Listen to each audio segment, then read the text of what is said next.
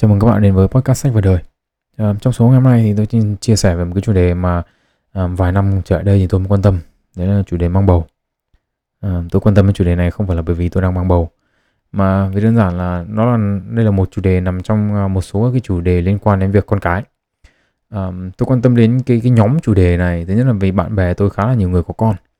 À, và tôi thấy là ai mà có con thì cũng suốt ngày đọc một cái gì đấy xong rồi chia sẻ các cái bài viết ở trên mạng ấy um, xem qua thì tôi cũng tò mò không biết là những cái bài viết đấy nó có đúng hay không.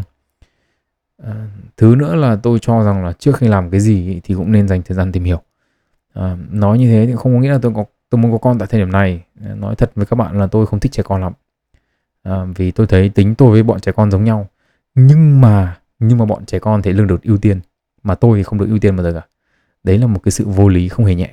Nên là tôi thấy không thể yêu thương chúng nó được à, nhưng mà đại ý là như vậy. À, chúng ta cứ tìm hiểu đã cho biết khi nào à, cần đến thì dùng. À, thế thì cũng là một cái chủ đề mà quan tâm vài năm rồi nên là tôi cũng đọc một vài cuốn sách về cái chủ đề con cái này. À, nhưng mà chưa thực sự tôi tìm được cái cuốn nào ưng ý cả cho đến tận bây giờ. À, những kiến thức của trong podcast ngày hôm nay sẽ chủ yếu lấy được cuốn Mom Gene tạm dịch là gen là mẹ. À, và nó nói về cái quá trình thay đổi của uh, một người phụ nữ um, trở thành một người mẹ và tất cả những yếu tố liên quan. À, ngoài ra thì tôi cũng sẽ bổ sung những kiến thức từ những cuốn sách trước đây và cả những cái ý kiến chủ quan của tôi nữa. Ok, vậy thì chúng ta sẽ đi vào cái podcast của buổi ngày hôm nay thôi.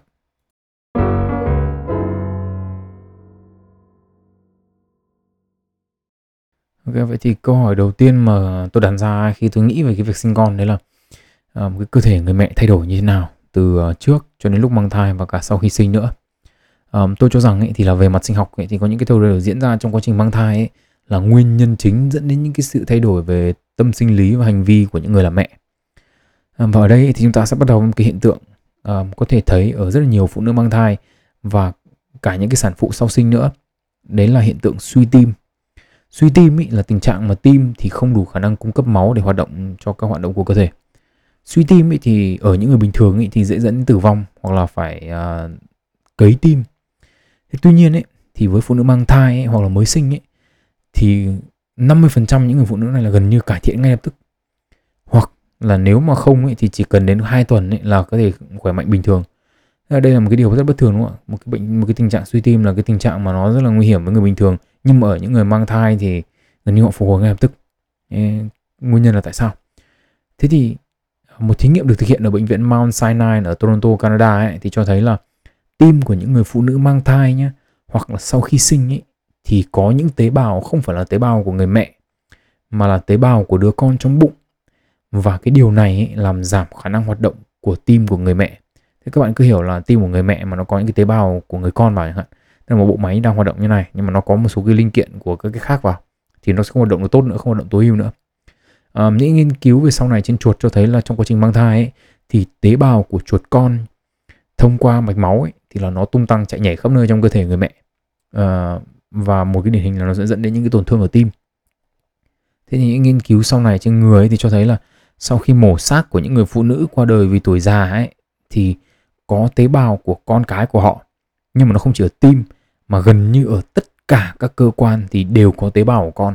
Có nghĩa là ở phổi ở lách ở thận ở tuyến giáp và thậm chí là cả ở trên da nữa. Thì luận điểm đầu tiên chúng ta có là dưới góc độ tế bào ấy, và nói một cách dân dã ấy, thì một phần của đứa con cũng trở thành một phần của người mẹ. Nếu mà điều đó chưa đủ thú vị thì đây là một điều thú vị hơn nữa nhé. Tức là những cái tế bào của đứa con trong cơ thể người mẹ thì hành xử như là một con dao hai lưỡi. Tức là về mặt tiến hóa thì bào thai có chức năng bảo vệ người mẹ. Vì đơn giản là phải bảo vệ người mẹ thì nó mới được ra đời chứ đúng không ạ? Thế thì uh, chính vì cái cái về mặt tiến hóa nó có cái chức năng này nên là, là tế bào của những cái đứa con ấy, sau khi sinh ấy, thì có thể hỗ trợ cho người mẹ phục hồi vết mổ đẻ này bảo vệ người mẹ khỏi một một cơ số các bệnh khác. À, ngoài ra thì cuốn sách có trích một cái nghiên cứu kéo dài hơn 10 năm ở Hà Lan ấy với à, 150, 190 phụ nữ à, ở độ tuổi 50 nghiên cứu này cho thấy là những người mà có tế bào của những người con ấy thì là giảm tỷ lệ tử vong đến từ nhiều nguyên nhân khác nhau. À, thực sự là tôi thì tôi thấy nó hơi khó tin. Nhưng mà tôi tìm đọc cái nghiên cứu này thì uh, nó không đơn giản như thế.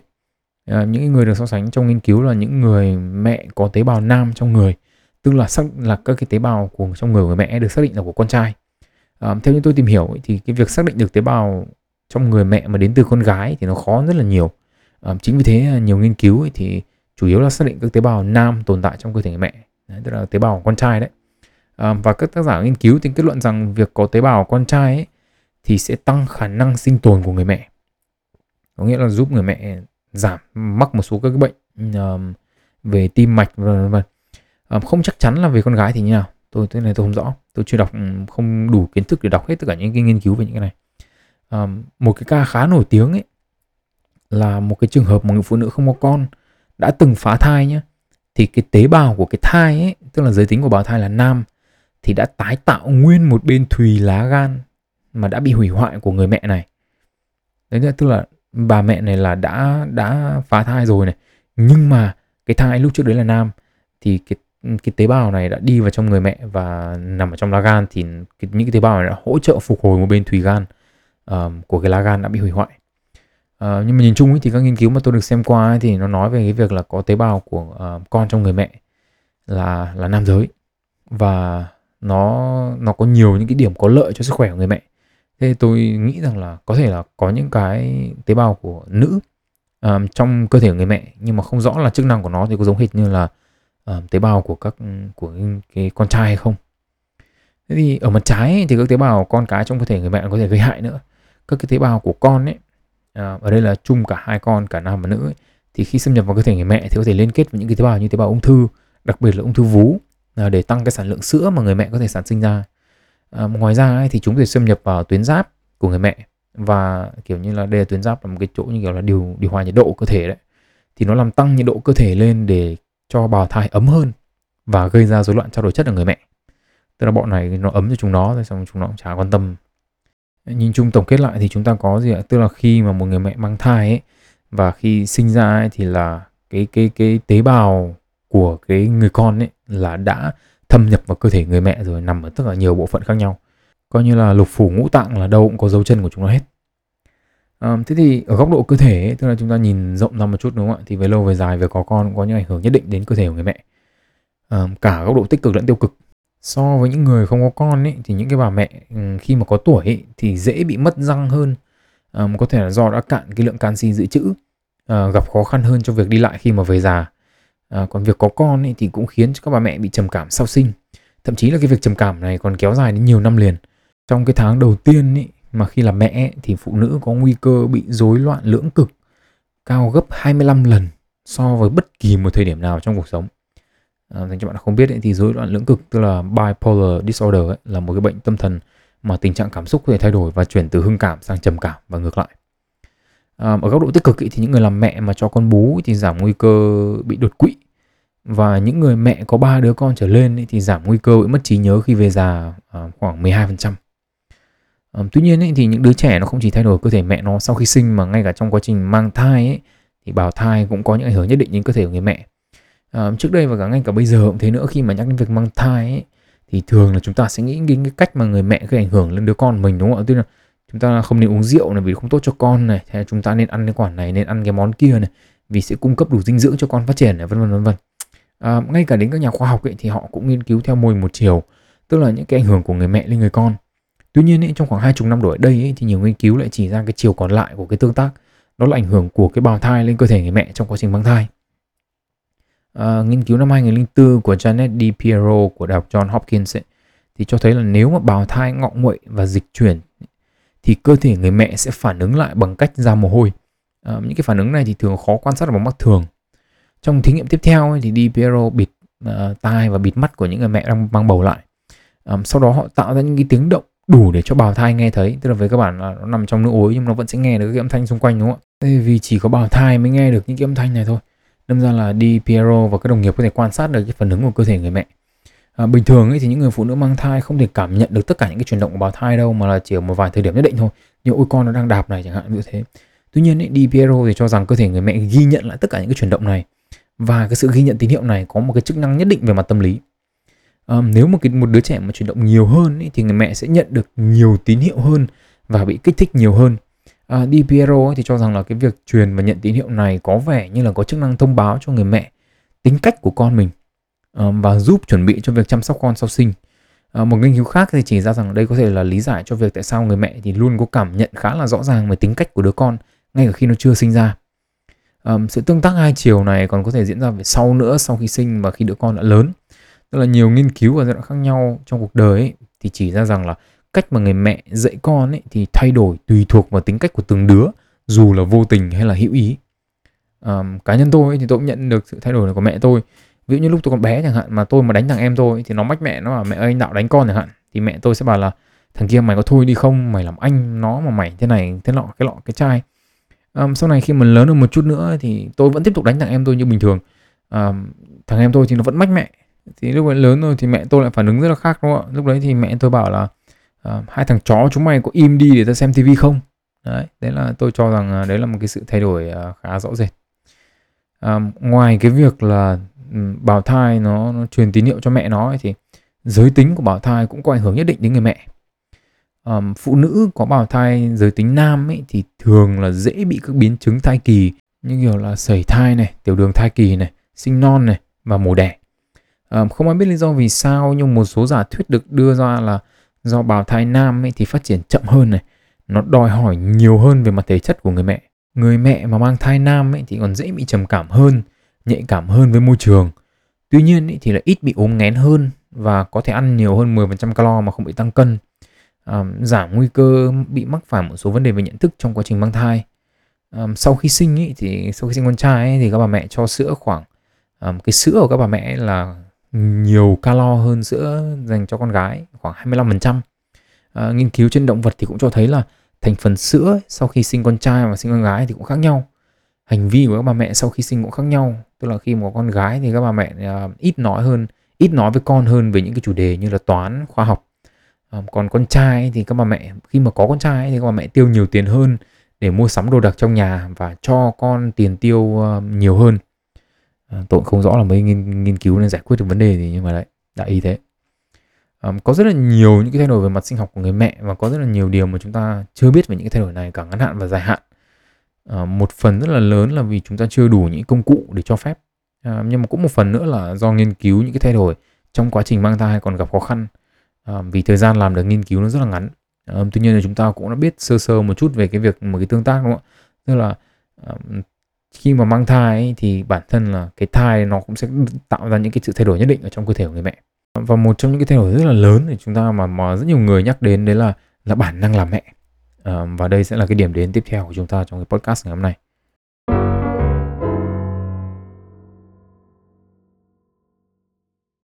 Đầu tiên là muốn nói về uh, bản năng làm mẹ thì chúng ta phải nói về định nghĩa. Bản năng làm mẹ là gì? Thì là trên thực tế thì là có rất là nhiều định nghĩa khác nhau về cụm từ này và có vẻ như là chúng không có một cái định nghĩa đúng thống nhất về một cái định nghĩa. Um, theo như giáo sư tâm lý học Catherine Monk của trung tâm y tế um, đại học Columbia ấy, thì bản năng làm mẹ là này một bộ kiến thức bẩm sinh và một cái bộ hành vi mà xuất hiện khi mà làm mẹ. Thế theo như tôi quan sát thì đây cũng là đây cũng là cái mà nhiều người nói về cái bản năng làm mẹ. Tức là là khi mà sinh con xong một cái thì ngay lập tức chúng ta những cái những cái bản năng này nó sẽ xuất hiện đúng không ạ? Um, trong những gần đây thì trong năm gần đây thì các nhà nghiên cứu chỉ ra rằng cái mà được gọi là bản năng làm mẹ thì không phải là như chúng ta đang nghĩ đâu.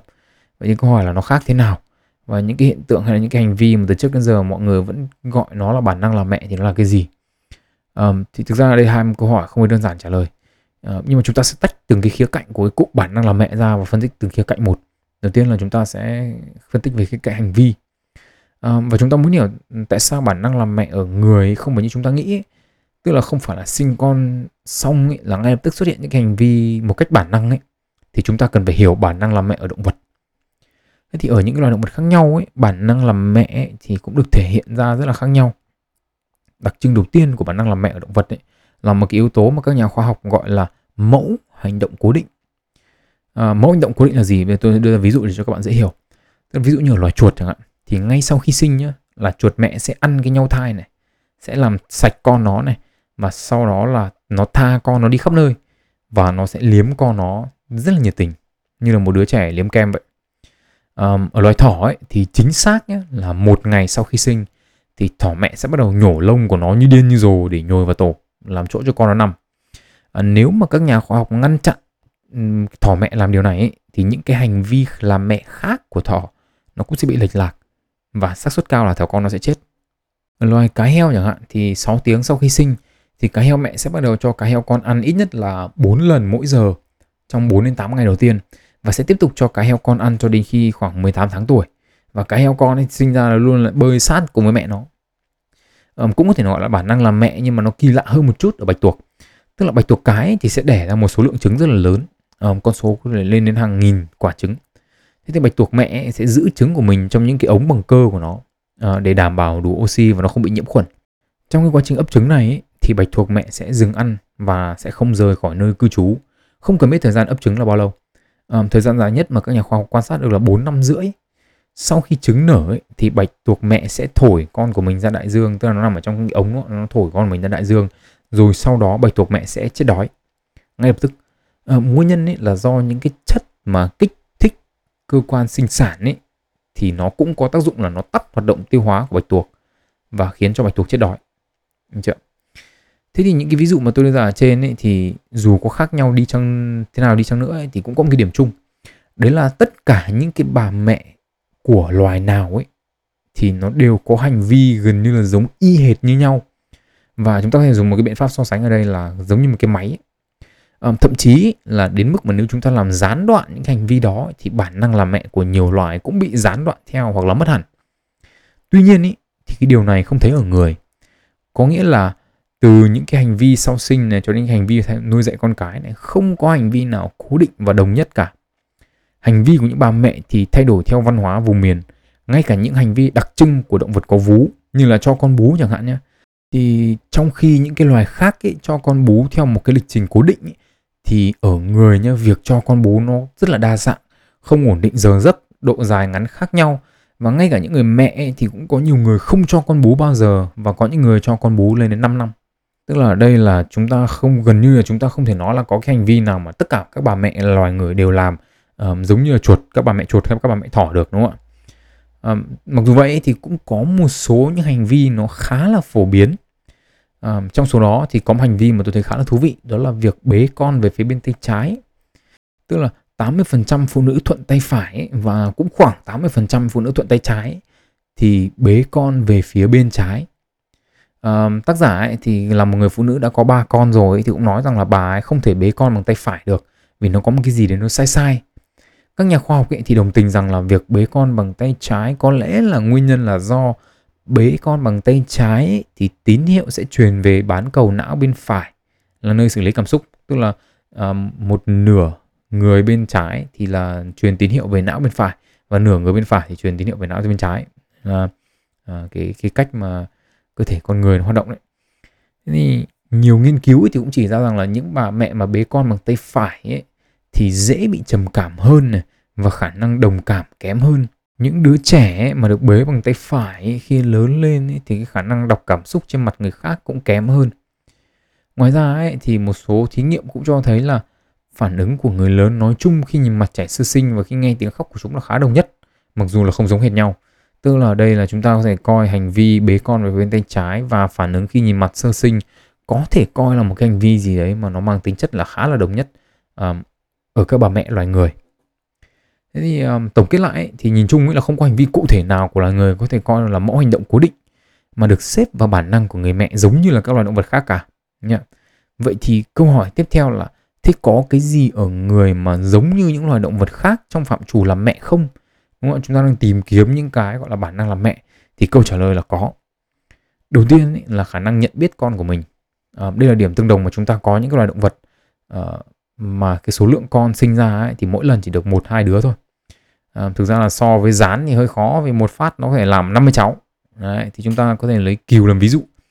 Tức là trong đàn cừu ấy thì là có nhiều cừu mẹ và mỗi một cừu mẹ thì chỉ đẻ ra một chú cừu con mà thôi thế nhưng mà cừu mẹ thì luôn có khả năng nhận ra con của mình trong một mớ cừu con bé tí kêu bé bé chạy tóm lọi và cừu mẹ thì làm điều này thông qua khả năng nhận biết mùi.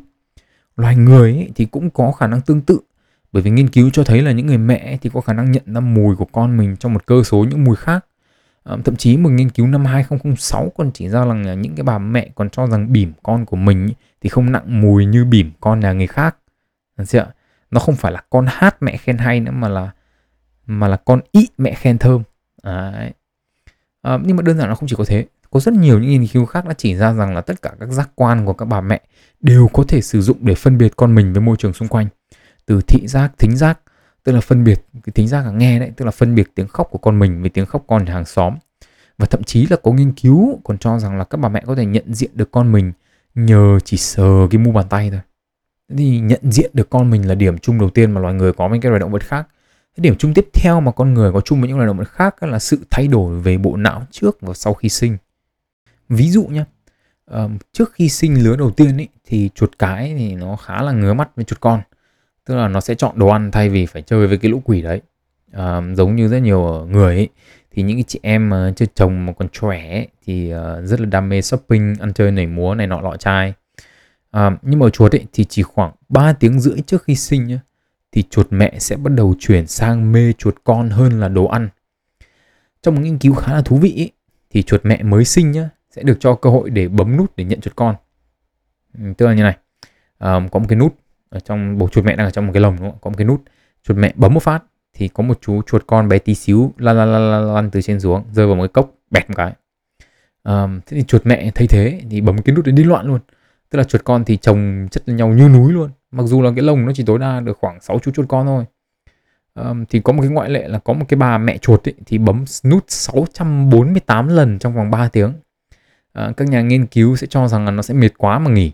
Nhưng mà cuối cùng là các nhà nghiên cứu mới là những người quá mệt mỏi với cái việc là phải thả chuột con vào trong lồng. Thế đâm ra là dừng thí nghiệm lại.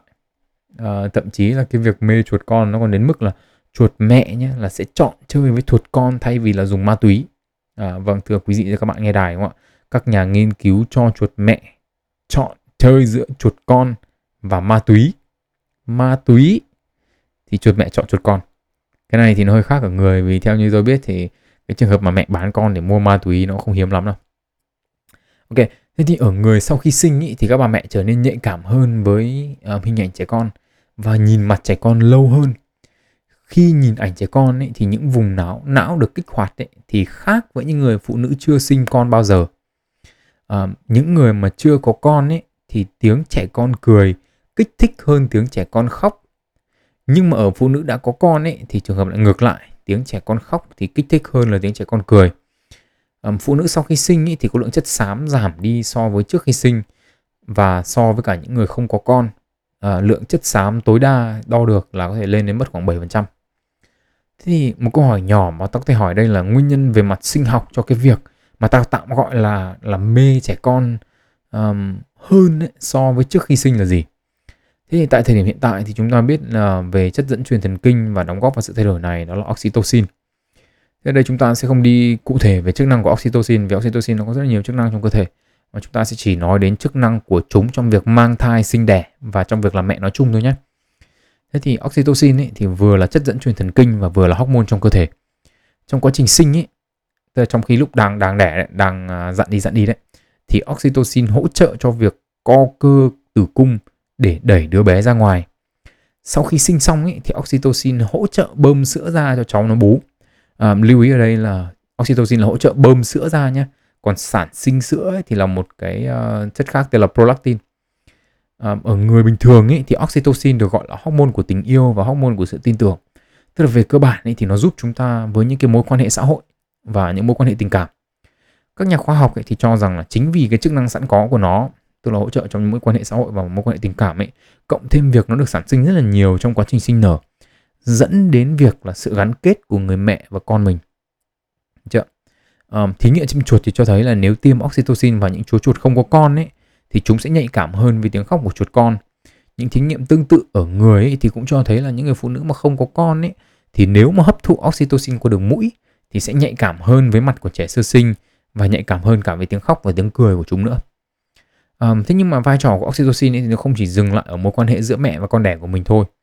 Một thí nghiệm cho thấy nhé là lượng oxytocin của những người mẹ tăng khi mà được chơi và ôm ấp con nuôi của mình. À, con nuôi của mình ở đây là trẻ sơ sinh nhé, Ờ, trong vòng 30 phút. Thế thì cái sự khác biệt lớn nhất giữa mẹ nuôi và mẹ đẻ thì là mẹ đẻ thì sản sinh ra một lượng oxytocin cao từ đầu. Còn lượng oxytocin của người mẹ nuôi thì tăng dần theo thời gian nhận nuôi con mình. Càng nhận nuôi lâu thì cái lượng oxytocin càng cao và có thể cao ngang bằng với mẹ đẻ. Tuy nhiên ấy, thì trừ lượng oxytocin ra ấy, thì não của mẹ nuôi và não của mẹ đẻ không bao giờ hoàn toàn giống nhau, đặc biệt là trong việc phản ứng lại với tiếng khóc của trẻ sơ sinh. Nhưng mà đây tôi phải nhấn mạnh là việc không hoàn toàn giống nhau chứ không phải là cái này hơn cái kia đâu. à, thế thì ngoài việc mà thay đổi ấy, để mê trẻ con hơn nữa ấy, thì có một cơ số thay đổi về bộ não ở người à, mà tôi sẽ tạm tóm tắt là à, để xong để con xong nó hơi ngáo. Tức là hình như là có người thì gọi là để con xong mất não thì phải. Thế thì có rất là nhiều những cái à, khó tả người gọi là dùng từ khó tả về những cái thay đổi của bộ não của phụ nữ sau khi sinh đầu tiên là phải nói về việc là phụ nữ sau mới sinh ấy, thì bình tĩnh hơn người khác với stress đến từ môi trường. Thế nhưng nghiên cứu chỉ ra rằng này khi mà vào những hoàn cảnh bị stress về mặt tâm lý tức là đi phỏng vấn xin việc này hay là cho tay vào nước lạnh trong một thời gian dài này thì phụ nữ có con ấy thì có lượng cortisol thấp hơn phụ nữ không có con. Cortisol là là hormone của stress đấy tức là về cơ bản là khi vào những hoàn cảnh stress thì người phụ nữ có con rồi sẽ ít bị stress hơn. Một ví dụ điển hình là năm 1994 ở khu vực Northridge của California thì xảy ra một trận động đất mạnh 6,8 độ Richter. À, nhà sập này một cơ số người chết vì đau tim do stress. Những nhà nghiên cứu ấy, thì hỏi các bà mẹ đang sống xung quanh ở khu vực này xem là cái sự kiện này có gây ra stress hay không. Những cái người mà đang trong thời kỳ đầu của mang thai ấy thì đánh giá sự kiện này rất là stress ở mức gần tối đa trên thang điểm 4 tức là về cơ bản là họ phản ánh đúng thực tế của nó nhưng mà ngược lại thì những bà mẹ ở giai đoạn ngay trước khi sinh ý, thì đánh giá sự kiện này ở mức độ thường vãi cả lều với số điểm là 2.8. Nhưng mà nhé, hãy hò chỗ này. Mặc dù ấy là giảm cảm xúc với những tác nhân gây ra stress đến từ môi trường thì những người phụ nữ mang thai hoặc mới làm mẹ lại tăng nhận thức với cả môi trường xung quanh. Tăng nhận thức môi trường xung quanh ở đây là gì? Là khả năng nghe của những người mới làm mẹ tăng này và không chỉ giới hạn trong việc nghe tiếng của con mình mà còn tăng khả năng nghe nói chung. Về mặt thị giác ấy, thì nghiên cứu cho thấy là những người mới làm mẹ ấy, soi môi trường xung quanh kỹ hơn rất là nhiều. Phụ nữ trong thời kỳ mang thai ấy, thì khả năng nhận biết các loại màu khác màu khác nhau ấy, tức là các cái màu xanh xong rồi nó có đủ các loại màu xanh khác nhau ấy thì cái khả năng nhận biết màu này nó tăng đột biến. Khả năng nhận diện khuôn mặt cũng như là khả năng đọc cảm xúc tăng lên một cách đáng kể. Thậm chí nhá là chỉ nhìn qua ấy, thì cũng có thể đọc được cảm xúc của người đối diện. Đồng thời họ đánh giá khuôn mặt của tội phạm ấy thì đáng sợ hơn là người bình thường đánh giá. Ví dụ như là tôi nhìn một thằng mặt rất kinh tôi đánh giá thằng này mặt cũng kinh đấy 6 trên 10 thì người phụ nữ mang thai thì họ sẽ đánh giá khoảng 7 rưỡi hoặc là 8 trên 10 Được chưa? Thế thì cái khả năng đọc cảm xúc đặc biệt là cảm xúc tiêu cực ở những người xung quanh ấy, được cho là có nguồn gốc từ sinh học tiến hóa. Khi mà một trong những cái mối hiểm mối nguy hiểm lớn nhất với trẻ sơ sinh trong lịch sử loài người ấy, là những người đàn ông lạ mặt. Ở những cái loài động vật có vú khác ấy, thì việc những cái con đực mà giết trẻ sơ sinh không phải là con mình ấy, thì nó là cái chuyện rất là phổ biến. Được chưa? thế thì cái việc tăng nhận thức với môi trường xung quanh là một cộng với cả khả năng đọc cảm xúc thì nó chỉ là tiền đề thôi cho một cái sự thay đổi khác mà chúng ta có thể gọi nôm na nó là sự hung hãn của gấu mẹ vĩ đại. Chưa? chắc chắn là ai trong chúng ta cũng đang từng nghe một câu chuyện nào đó về việc mẹ bảo vệ con trong thế giới động vật rồi đúng không ạ? Tức là gà mẹ thì bảo vệ gà con khỏi đại bàng này nai mẹ thì hút chết gấu này rồi thì bò mẹ đá sấp mặt bác nông dân có ý đồ xấu với con nó này. À, từ thời báo New York năm 2019 thì còn có bài viết là con hải mã mẹ bảo vệ con mà làm chìm cả tàu của hải quân Nga ở Bắc Băng Dương. Nhưng mà uh, các bà mẹ loài người thì có khi còn bá đạo hơn cả thế. Được chưa? Tức là trong một bài phỏng vấn mà bà mẹ Canada đã trả lời về cứu con mình khỏi sư tử núi. Tức là bà ấy trả lời như này bà bảo là tôi có bản năng làm mẹ ok. Thế nên là tôi cứ nhảy lên người con sư tử xong cậy mồm nó ra thôi.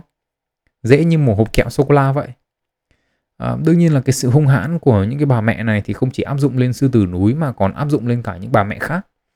À, tờ tạp chí phố Wall thì đã từng báo cáo rằng là chuỗi nhà hàng Chuck E. Cheese là chuỗi nhà hàng nguy hiểm nhất ở Mỹ. À, nếu bạn nào không biết ấy, thì chuỗi nhà hàng này là chuỗi nhà hàng chuyên tổ chức sinh nhật cho bọn trẻ con.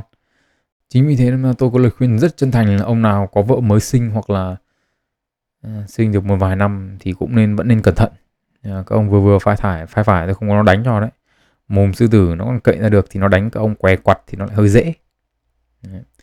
tuy nhiên nhá sự hung hãn của các bà mẹ gấu mẹ vĩ đại thì là điều mà có thể rất nhiều người biết rồi nhưng mà đây mới là điểm thú vị này tức là khác hẳn với sự hung hăng và hiếu chiến ở nam giới nhé thì cái sự hung hăng hiếu chiến ở nam giới thì được điều tiết bởi hormone nam giới là testosterone nhé thì những cơn thịnh nộ của những bà mẹ thì lại đến từ hai chất khác nhau mà chúng ta đã nhắc tới. Đó là oxytocin và prolactin. Oxytocin ấy, nếu mà các bạn nhớ tôi nói lúc nãy là cái hormone của tình yêu và sự gắn kết. Nhưng mà nghiên cứu cũng cho thấy là nó là hormone thúc đẩy những cơn thịnh nộ để bảo vệ con của các bà mẹ.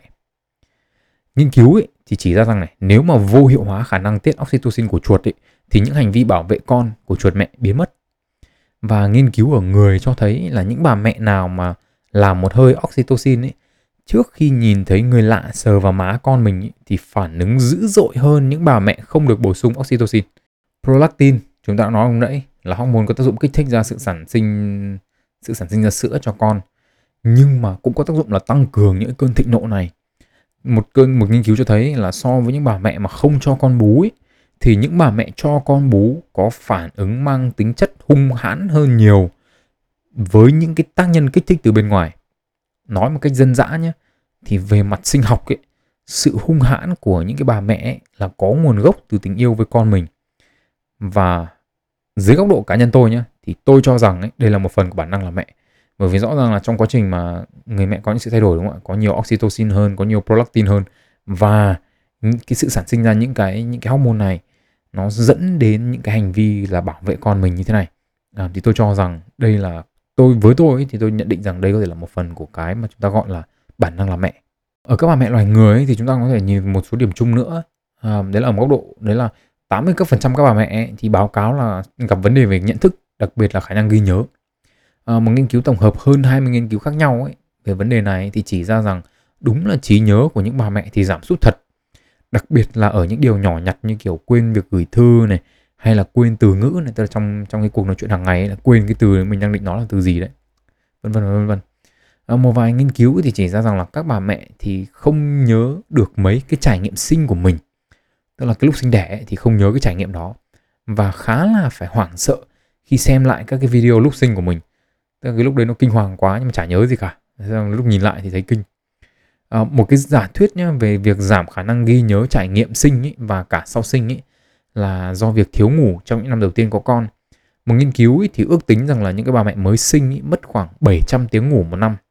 À, bạn nào cần biết giấc ngủ nó quan trọng như nào với sức khỏe về cả thể chất lẫn tinh thần thì à, nghe lại podcast số 13 của tôi nhé à, tuy nhiên ý, thì nhà nghiên cứu ờ, Linda Mice của trung tâm nghiên cứu trẻ con của đại học Yale ấy, thì cho rằng là việc giảm trí nhớ và biểu hiện hơi ngáo này của người mẹ nhé à, ờ, những người mới sinh ấy là do sự chú ý của con người là có giới hạn. Và tất cả sự chú ý của người mẹ mới sinh ấy thì đều nằm ở con mình dẫn đến việc là giảm chú ý đến những cái việc liều tiều xung quanh. Được chưa? À, thế giống như là người mẹ chú ý vào con mình có nghĩa là không việc chú ý vào con mà nghe con tốt hơn này để ý môi trường xung quanh tốt hơn này. Ờ, nhận diện các cái mối nguy hiểm đến con mình tốt hơn này. Uh, thế đâm ra là những cái lưu tiêu khác thì không quan tâm. Ờ, Ở đây thì um, có một cái luận điểm cuối cùng mà tôi muốn nói đến về việc làm mẹ trong podcast này. Um, và từ một góc nhìn nào đó thì có thể coi như đây là mặt tối của bản năng làm mẹ. Um, và có thể với nhiều người thì đây là rất là khó nghe và có thể không đáng tin nữa. Um, đó là việc mà yêu con mình không bằng nhau. Có nghĩa là nếu mà có nhiều đứa thì có thể yêu đứa này hơn đứa kia uh, trước khi bạn nhảy dựng lên và bảo tôi là ừ, you know bạn có hai đứa và bạn yêu chúng nó như nhau thì bình tĩnh và nghe cho hết uh, tuy nhiên ấy, thì tôi cũng muốn cảnh báo với những bạn nào mà nhạy cảm quá ấy, thì nên bỏ qua phần kiến thức tiếp theo. Ok, tôi cho các bạn 3 giây để tua phần tiếp theo nhé. 3, 2, 1. Ok. Thế đầu tiên ấy là việc ưu tiên đứa con này hơn đứa con khác ấy là một điều khá là phổ biến ở trong thế giới động vật nói chung. Ví dụ, ở gấu xám Bắc Mỹ nhá, thì gấu mẹ có hành vi là nếu mà có hai đứa con chẳng hạn thì sẽ nhồi một đứa con vào trong cây, nhồi một con gấu con vào trong cây và bỏ đi với đứa còn lại để cho đứa con lại ở đấy bị bị bị kẹt ở trong cây. Um, tất cả các lợn mẹ ấy, thì của nhiều giống lợn khác nhau nhé thì đều có khả năng là điều chỉnh lượng sữa đi ra từ các đầu ti khác nhau. Và lợn mẹ thì luôn luôn là ưu tiên những con lợn khỏe hơn. Những chú lợn con nào mà yếu hơn ý, thì sẽ được ít sữa hơn và sẽ chết đói một cách vô thức nhé thì cơ thể phụ nữ cũng loại bỏ một số phôi thai ra khỏi cơ thể mà không rõ nguyên nhân đây là một hình thức sẩy thai mà bản thân người phụ nữ cũng không biết. Nếu bạn nào không rõ, thì về cơ bản ấy thì là trứng đã đã thụ tinh rồi, đúng không? và hình thành bào thai rồi nhưng mà cơ thể người phụ nữ không chấp nhận nó và loại bỏ nó đi. Đây là lý do vì sao ấy mà mà cái kiến thức chung ấy là phụ nữ không nên chia sẻ thông tin mình mang thai trước 12 tuần bởi vì trong thời gian đó thì bào thai vẫn có thể bị thải loại ra ngoài cơ thể mẹ như bình thường. Um, chúng ta đi cụ thể hơn một chút nữa thì trong nhóm các loài động vật có vú ấy, thì loài người còn có xu hướng là bỏ rơi con sau khi đã sinh ra ấy là cao hơn những cái loài động vật khác nhé và đây là thực tế. Nguyên nhân của hiện tượng này thì được cho là có nguồn gốc từ tiến hóa.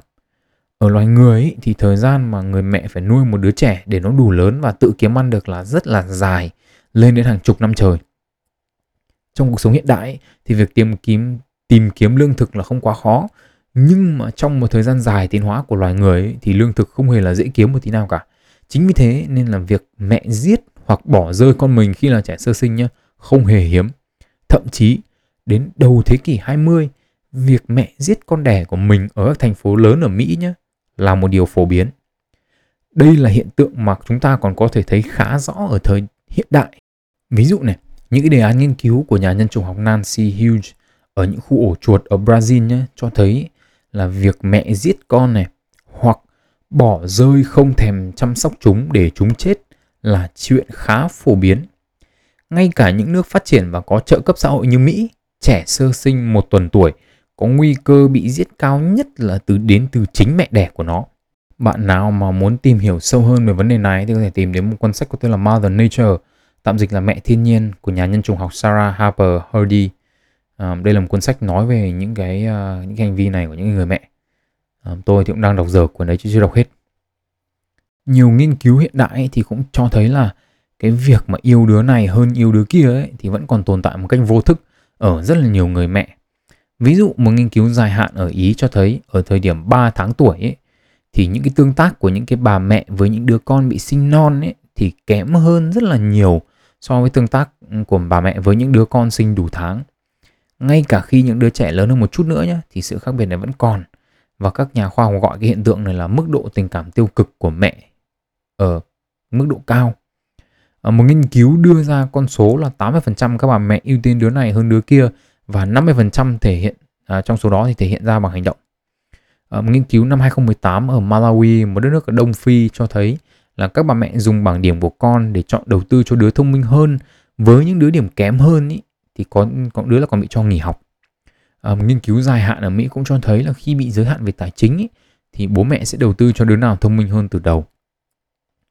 Nếu bạn nào đã nghe podcast số 14 của tôi ý, thì đây là một mẩu thông tin nữa để củng cố về cái sự tiến hóa của cái đẹp ở đây những cái đứa trẻ sơ sinh nào mà đáng yêu hơn ý, thì sẽ nhận được sự ưu tiên và chăm sóc kỹ lưỡng hơn từ trung tâm chăm sóc đặc biệt dành cho trẻ sơ sinh.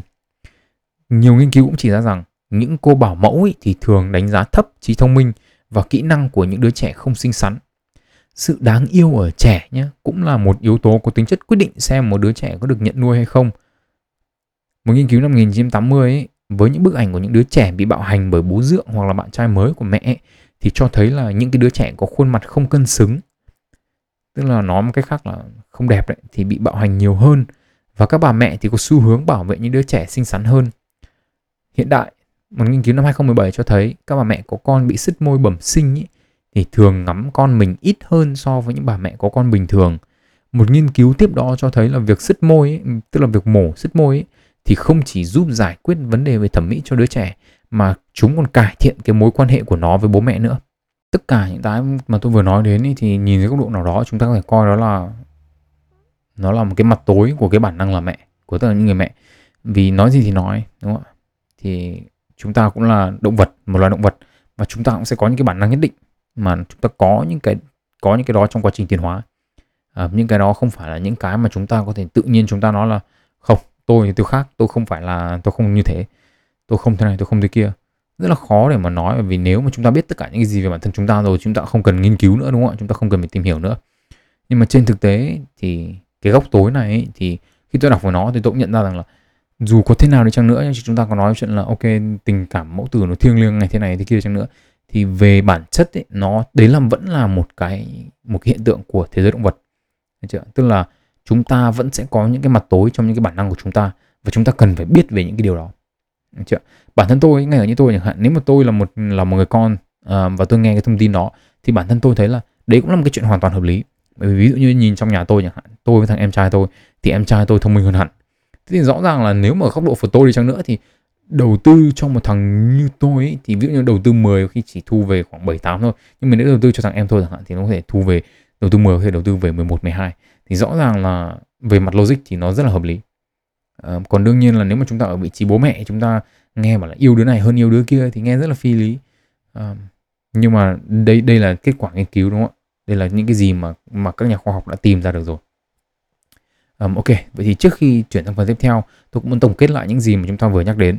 Đầu tiên là việc mang thai và sinh con ấy, thì mang lại rất là nhiều thay đổi ở các bà mẹ, từ góc độ tế bào cho đến toàn cơ thể nói chung đúng không ạ? Những cái thay đổi có thể ngắn, có thể dài. Um, chúng ta đã nói về việc những cái bà mẹ loài người giống và khác các bà mẹ trong giai đoạn phát ngao ở chỗ nào, từ hành vi cho đến sự thay đổi trong não. Um, những cái khía cạnh khác nhau của cái mà chúng ta gọi là bản năng làm mẹ. Um, và cuối cùng là chúng ta đã nói tới một cái mặt tối của bản năng làm mẹ đúng không ạ? Trong phần tiếp theo ấy, thì chúng ta sẽ nói về những yếu tố xung quanh ảnh hưởng đến người mẹ và thai nhi. Và điểm đến đầu tiên của chúng ta thì chắc chắn sẽ phải là nửa kia của phương trình rồi đúng không ạ?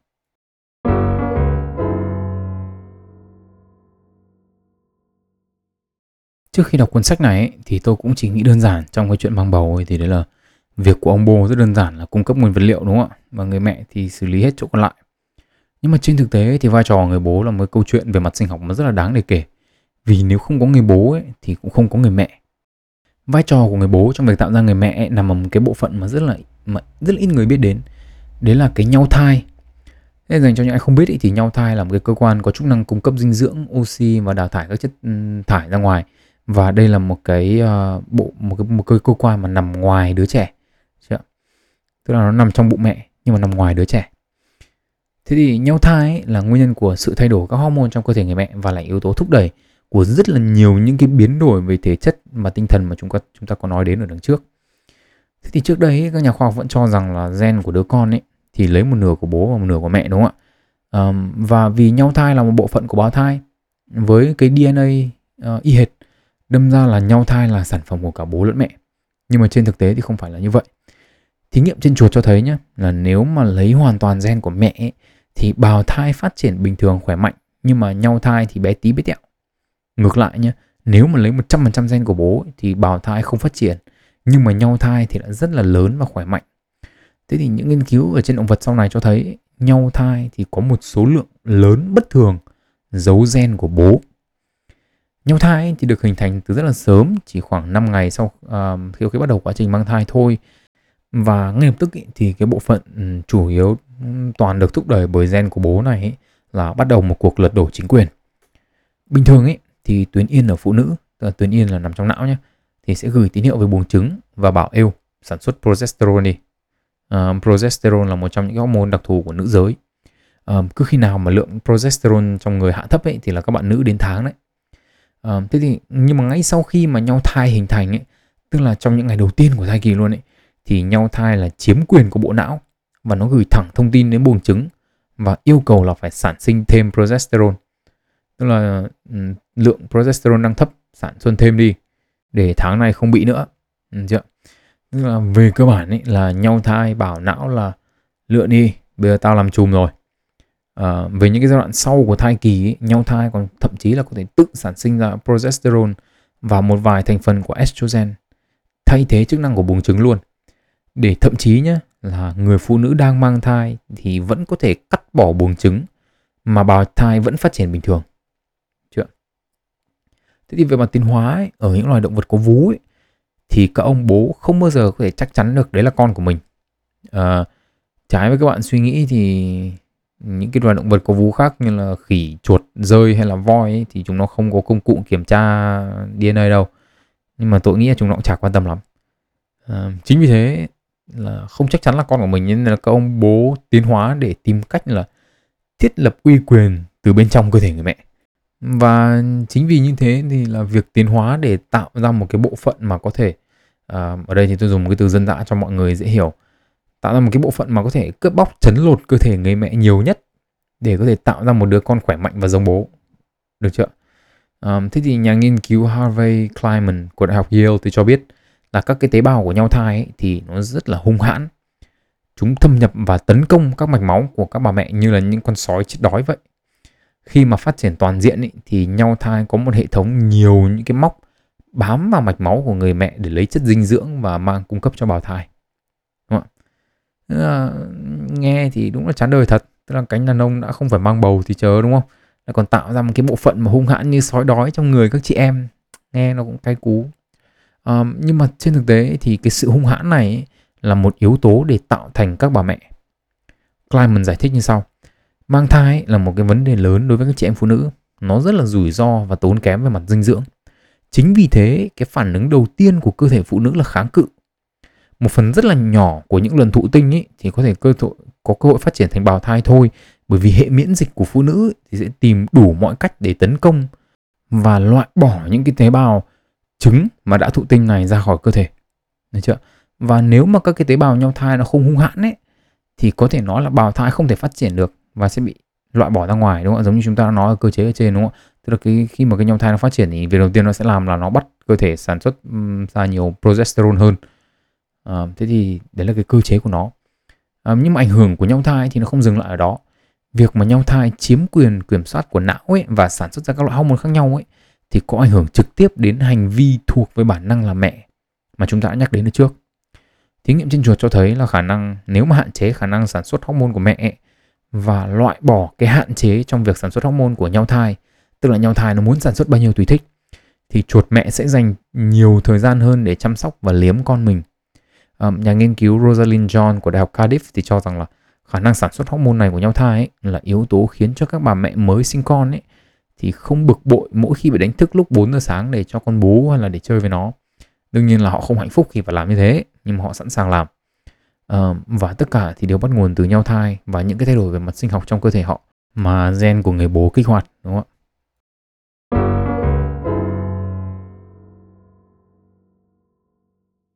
Vậy là trong cái số podcast ngày hôm nay thì chúng ta đã nói đến những cái sự thay đổi từ bên trong người phụ nữ đúng không ạ? Sau đó là chúng ta nói đến cái sự thay đổi bắt nguồn từ người bố.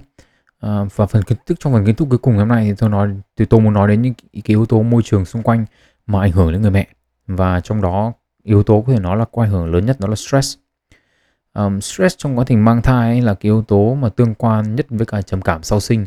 Cái này có thể hiểu đơn giản là rất là nhiều người bị trầm cảm sau sinh thì bị stress trong quá trình mang thai um, nhưng mà các nhà khoa học thì chưa chỉ được ra mối quan hệ nhân quả tức là không phải là cứ bị stress trong quá trình mang thai thì trầm cảm đâu um, và không phải là cứ trầm cảm là bị stress trong lúc mang thai um, nghiên cứu của trung tâm nghiên cứu trẻ em ở Yale ấy, thì cho thấy là trong nhóm phụ nữ thu nhập thấp ở bang Connecticut ấy, thì yếu tố mà dự đoán được vấn đề thuyên giảm sức khỏe về mặt tâm lý lớn nhất ở phụ nữ đấy là không có đủ bỉm vâng, các bạn nghe đúng nữa không có đủ bỉm bìm bìm bìm bìm trẻ con ấy. Um, thiếu thức ăn cũng không ảnh hưởng đến sức khỏe về mặt tâm lý của người mẹ như thế. Thế câu hỏi là tại sao những người phụ nữ cậy mồm sư tử núi và đánh chồng như nô lệ thì lại bị stress vì mấy cái bìm? Câu trả lời ấy là một cái phần kiến thức mà tôi cho rằng là tất cả các anh con trai, các anh đàn ông là nên ghi nhớ. Đấy là những vấn đề mang tính đột ngột như thảm họa thiên nhiên, không gây ra stress cho các bà mẹ. Mà những vấn đề gây stress nhất với các bà mẹ là những vấn đề mãn tính. Có tính chất leo thang về độ nghiêm trọng và thường là không nhìn thấy được. Nghèo, đói và thiếu bìm những cái nghiên cứu trên chuột ấy, thì cho thấy là những cái bà mẹ chuột ấy, bị stress mãn tính ấy, không hành xử giống như những bà mẹ chuột bình thường mà có xu hướng hành xử như giống chú chuột cái chưa sinh bao giờ ngay cả những hành vi thuộc về bản năng như cho con bú này thì chuột cái không bị stress cho con bú 30 đến 40% nhiều hơn so với những cái bà mẹ chuột bị stress. Stress lâu ngày ấy, thì có thể dẫn đến sự thay đổi về cấu trúc não và cả biểu hiện gen. Và đây là điều mà các nhà khoa học cho rằng lý giải được nguyên nhân tại sao những cái bà mẹ vốn sống trong môi trường hoang dã khi bị nhốt ấy, thì sẽ có biểu hiện bỏ lơ không quan tâm đến con cái. À, ở người ấy, thì bằng chứng cho thấy là những người phụ nữ bị ảnh hưởng của stress ấy, trong đó bao gồm cả stress về mặt tài chính ấy, thì khó thụ thai hơn kể cả khi có cố gắng. À, một nghiên cứu kéo dài 14 năm ở Đan Mạch cho thấy là tỷ lệ thất nghiệp tăng ấy thì tương ứng với tỷ lệ sẩy thai tăng trên toàn quốc. Ngoài ra ấy, thì tỷ lệ phá thai cũng tăng với nhiều phụ nữ cho rằng kinh tế còn khó khăn trong tương lai trong nhiều năm tới mà quyết định không có con. Stress cũng có thể làm giảm trọng lượng của trẻ khi sinh ra. À, những cái khó khăn về mặt tài chính cũng là một trong những nguyên nhân gây đến những cái hành động gây ra chết người của các bà mẹ.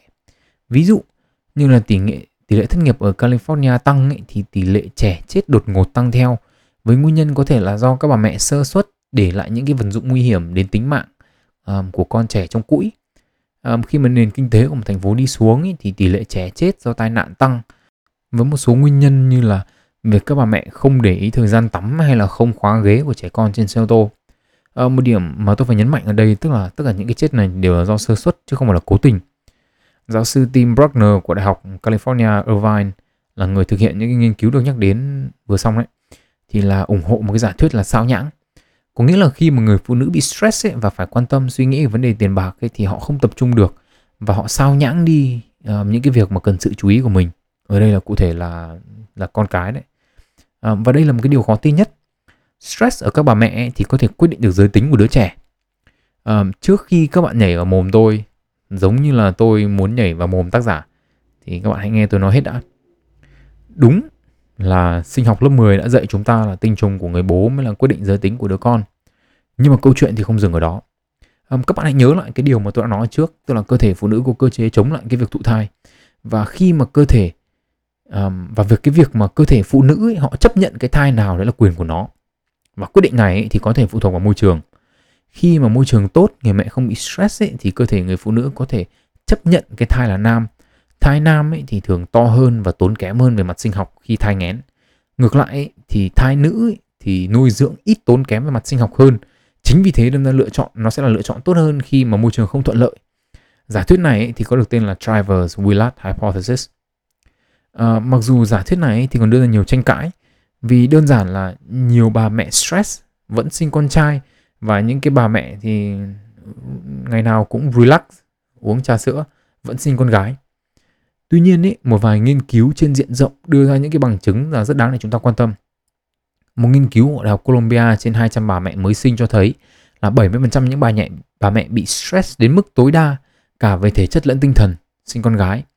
Một phân tích với 48 triệu ca sinh ở Mỹ của một nhóm khác tại Đại học Columbia cho thấy những người phụ nữ có gia đình và có học vấn cao ấy thì thường có con trai và có cả bằng chứng cho thấy là vợ các tỷ phú sinh con trai với tỷ lệ 60%. Tức là ở đây là những cái gia đình có cái điều kiện kinh tế thuận lợi. Chưa? À, các bạn lưu ý đây là tỷ lệ sinh gái và trai ấy, thường ở trên một cái uh, một cái nhóm dân số lớn ấy, thì thường nó sẽ là sấp xỉ 50%. Nên những cái con số như kiểu là 60 hay là 70% ấy thì nó có vẻ là ít nhưng mà nó đã lệch đi so với cái mức trung bình rồi. à, ở góc độ của tôi ấy, thì tôi cho rằng đây là cái yếu tố môi trường và cụ thể đây là stress ấy, thì có thể ảnh hưởng đến giới tính của đứa trẻ nhưng mà mức độ ảnh hưởng của yếu tố này tới đâu ấy thì còn phụ thuộc vào nhiều các cái yếu tố khác. Chứ nó không phải là một là yếu tố mà một mình nó có thể quyết định được. À, một cái hệ quả nữa của việc stress trong quá trình mang thai ấy là cái tính cách của đứa con. Khi mà bà mẹ stress hơn ấy, thì một lượng lớn cortisol được sinh ra.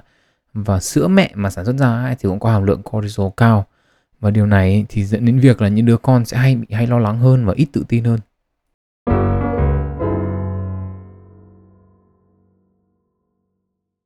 Trong cái phần cuối cùng của podcast này thì chúng ta sẽ nói về một cái luận điểm mà tôi đã nói từ cái đoạn đầu uh, nhưng mà chưa nhắc lại. Đấy là việc tại sao bản năng làm mẹ lại không phải như chúng ta nghĩ tới từ trước.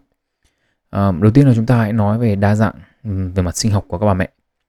Uh, mặc dù tất cả các bà mẹ thì đều trải qua những cái thay đổi về mặt sinh học giống nhau nhưng do cái điểm bắt đầu khác nhau, uh, do sự thay đổi ít nhiều khác nhau, uh, cụ thể ở đây là lượng hormone sản sinh ra ít nhiều khác nhau nên những những cái hành vi và những cái thay đổi về mặt não bộ ấy cũng có những điểm khác nhau nhất định các nghiên cứu thì đã chỉ ra rằng là cùng một hành vi làm mẹ nhưng những cái bà mẹ khác nhau ấy, thì kích hoạt những cái phần khác nhau của bộ não. À, và sự thay đổi về mặt cấu trúc của bộ não của các bà mẹ sau khi sinh cũng không hoàn toàn giống nhau. À, rồi đến cả những cái yếu tố về mặt môi trường yếu tố về mặt gia đình cũng dẫn đến những những cái sự khác nhau trong việc thai nghén mang bầu um, sinh con và thậm chí là dạy dỗ con cái về sau này. Sự đa dạng về mặt sinh học này ấy, thì dẫn đến những cái hành vi các cách suy nghĩ um, và tư duy khác nhau hay là nói cái khác là cái sự đa dạng trong cách làm mẹ. À, nếu mà chúng ta nhìn lại cái định nghĩa mà tôi đưa ra ấy từ đầu ấy, thì cái bản năng làm mẹ bao gồm hai yếu tố kiến thức và hành vi. Sự đa dạng về mặt sinh học ấy, thì khiến cho những cái hành vi và cách làm mẹ trở nên rất là đa dạng. Nhưng mà điều ngược lại cũng xảy ra tức là khi mà đặt một người vào vị trí làm mẹ ở đây tôi muốn nói là những người nhận con nuôi ấy, thì họ cũng sẽ trải qua những cái thay đổi về mặt sinh học có nghĩa là nhiều nghiên cứu về bố mẹ nuôi ấy, và cả những người bảo mẫu cũng chỉ ra rằng là khi mà tiếp xúc nhiều với trẻ con ấy thì hormone cũng như là cấu trúc não của của những người mà bố mẹ nhận nuôi này hay là bảo mẫu thì cũng sẽ thay đổi. Và bản năng làm mẹ thì khó có thể nói rằng là của riêng người mẹ. Khi mà có nghiên cứu chỉ ra rằng những người bố cũng nhạy cảm hơn với tiếng khóc của trẻ sơ sinh. Và nếu mà chúng ta lập luận như vậy thì chẳng phải là không cần phải trải qua cái việc để con cũng có làm bản cũng có bản năng là mẹ làm bố là mẹ hay sao đúng không ạ? Um, và ở đây thì tôi cũng muốn nói đến cái yếu tố còn lại. Tức là trong định nghĩa bản năng làm bố mẹ đấy là là yếu tố về mặt kiến thức. Tức là sinh con ra là biết nó thế nào chăm sóc con ra sao. Um, hãy xem xét yếu tố này dưới góc độ cụ thể. Đấy là những người làm mẹ khi còn trẻ và những người làm mẹ khi đã có tuổi. Um, có muôn vàn vấn đề khi sinh con muộn mà có lẽ là chúng ta ai cũng đã từng nghe qua đọc hoặc là cô gì chú bác cảnh báo đúng không ạ? À, những vấn đề thì từ nhẹ đến nặng đều có hết. Tức là không đủ sức khỏe để chơi với con này gặp stress nhiều hơn những bà mẹ trẻ này um, dễ phải đẻ mổ này. Và đặc biệt là dễ um, sinh ra những đứa con mà bị bất thường với nhiễm sắc thể như kiểu bị đau hay là bị tự kỷ.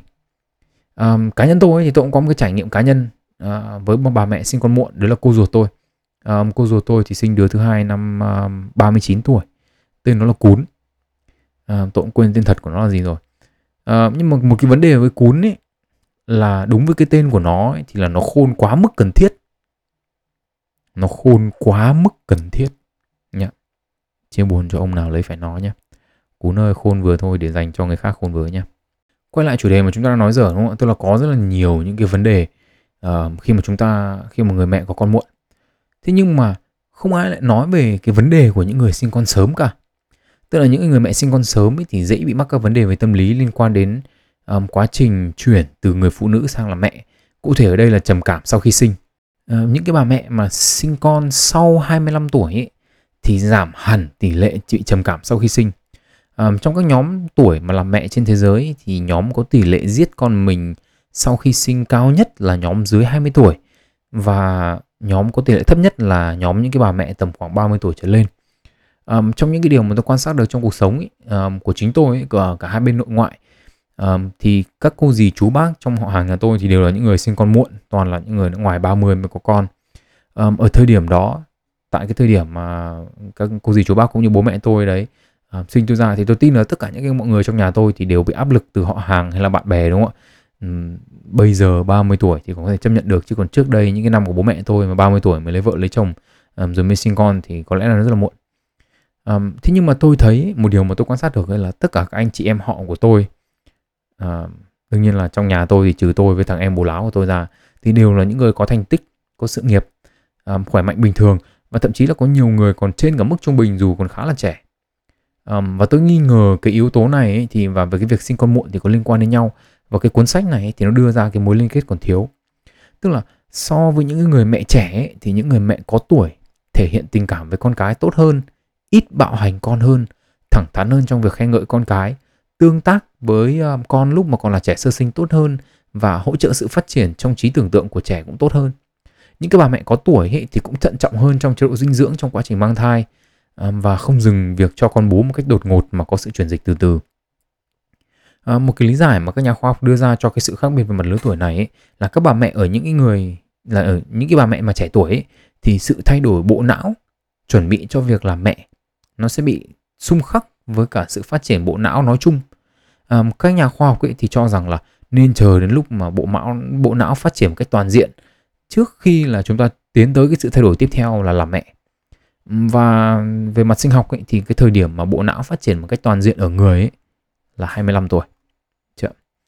À, ngoài ra ấy, thì cái hiện tượng mà con cái dễ bị những vấn đề về nhiễm sắc thể khi sinh muộn ấy, thì được các nhà khoa học đưa ra lời giải thích à, mà tôi tin là các bạn không ngờ đến bởi vì bản thân tôi không ngờ đến Ờ, nếu mà các bạn còn nhớ thì cơ thể phụ nữ thì không thích việc mang thai lắm và luôn có những cái động thái xóa bỏ những cái thai không đạt à, có thể có thể gọi như là nó sẽ loại bỏ những cái thai không đạt tiêu chuẩn của nó. Thế thì về cơ bản ấy, khi mà có tuổi ấy, thì cơ thể phụ nữ um, ở đây thì tôi sẽ dùng một cái một cái cách nói đơn giản một cách nói dân dã cho các bạn dễ hiểu. Đấy là cái cơ thể phụ nữ trở nên dễ dãi hơn. Tức là khi mà có tuổi ấy, thì cơ thể phụ nữ bảo là lỗi cũng được có còn hơn không. Chưa? Nói tóm lại thì phụ nữ có tuổi ấy, nhiều trải nghiệm hơn này nhiều kiến thức hơn và thậm chí là có điều kiện kinh tế xã hội tốt hơn thì có nhiều lợi thế hơn khi làm mẹ và rất là nhiều nhà khoa học thì cũng đồng tình rằng là cái việc mà phụ nữ để chậm lại rồi mới có con là một cái điều hoàn toàn bình thường và ngay cả khi đã tính cả những cái việc là có xác suất con bị các vấn đề về về gen chẳng hạn thì nó vẫn là những người mẹ có tuổi vẫn có lợi thế hơn so với những người mẹ trẻ. Ở đây thì tôi cũng muốn nói đến cái điểm kết của cái podcast lần này. Đấy là cái quá trình mà chuyển đổi từ phụ nữ xong thành một người mẹ ấy, giống như là rất là nhiều những cái vấn đề về mặt sinh học khác.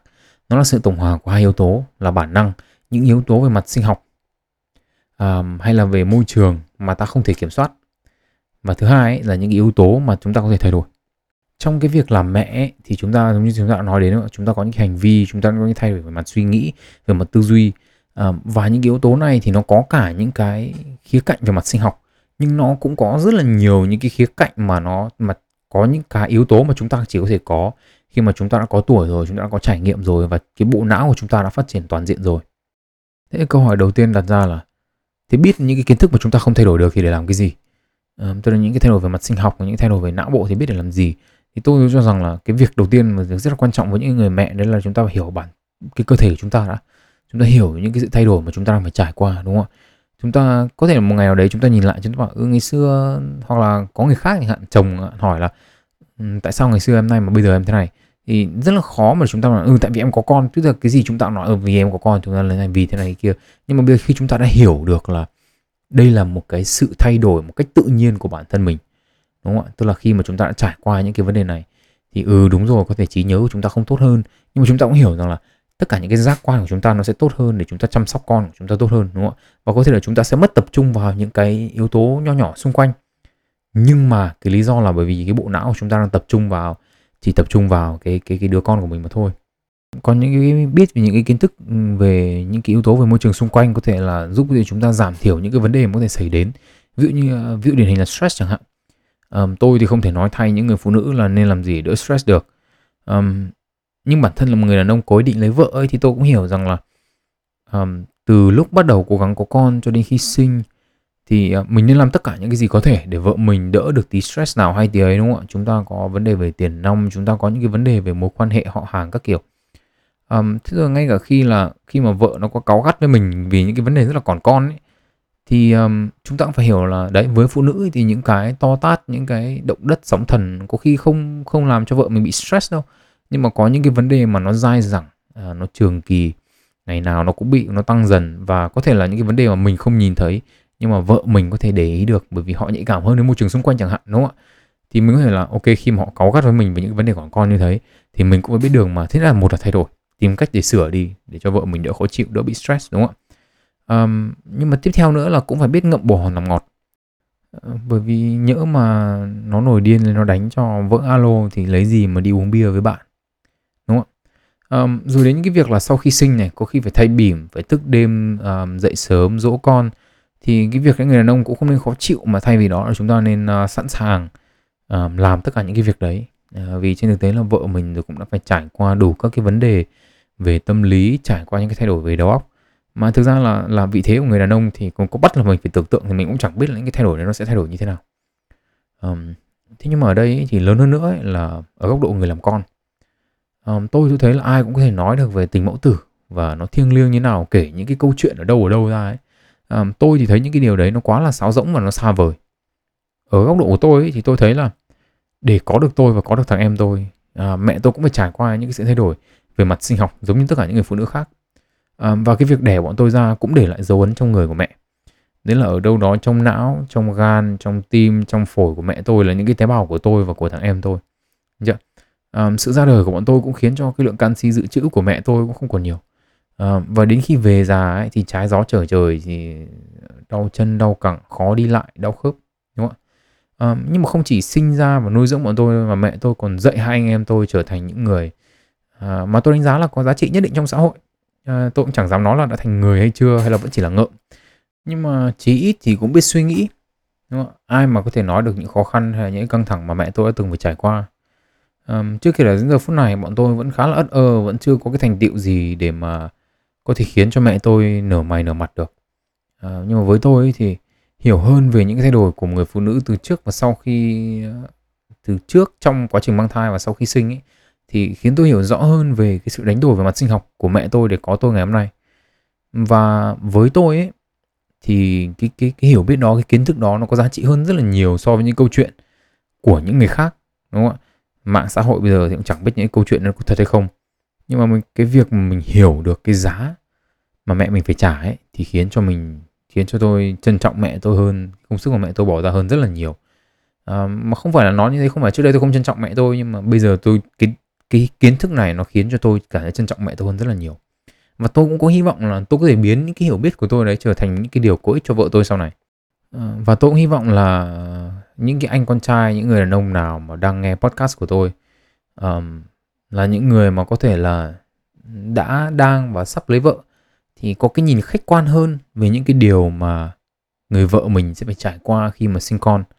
À, biết đâu đấy nếu mà một ai đó nghe cái podcast này của tôi và chịu khó hơn kiên nhẫn hơn với người vợ của mình à, thì tôi cho rằng tôi cũng đã thành công phần nào và sẽ là thành công hơn cả khi mà những cái người nghe podcast của tôi cảm thấy trân trọng hơn cái cái cái tình mẫu tử cái mà chúng ta gọi là bản năng là mẹ đấy.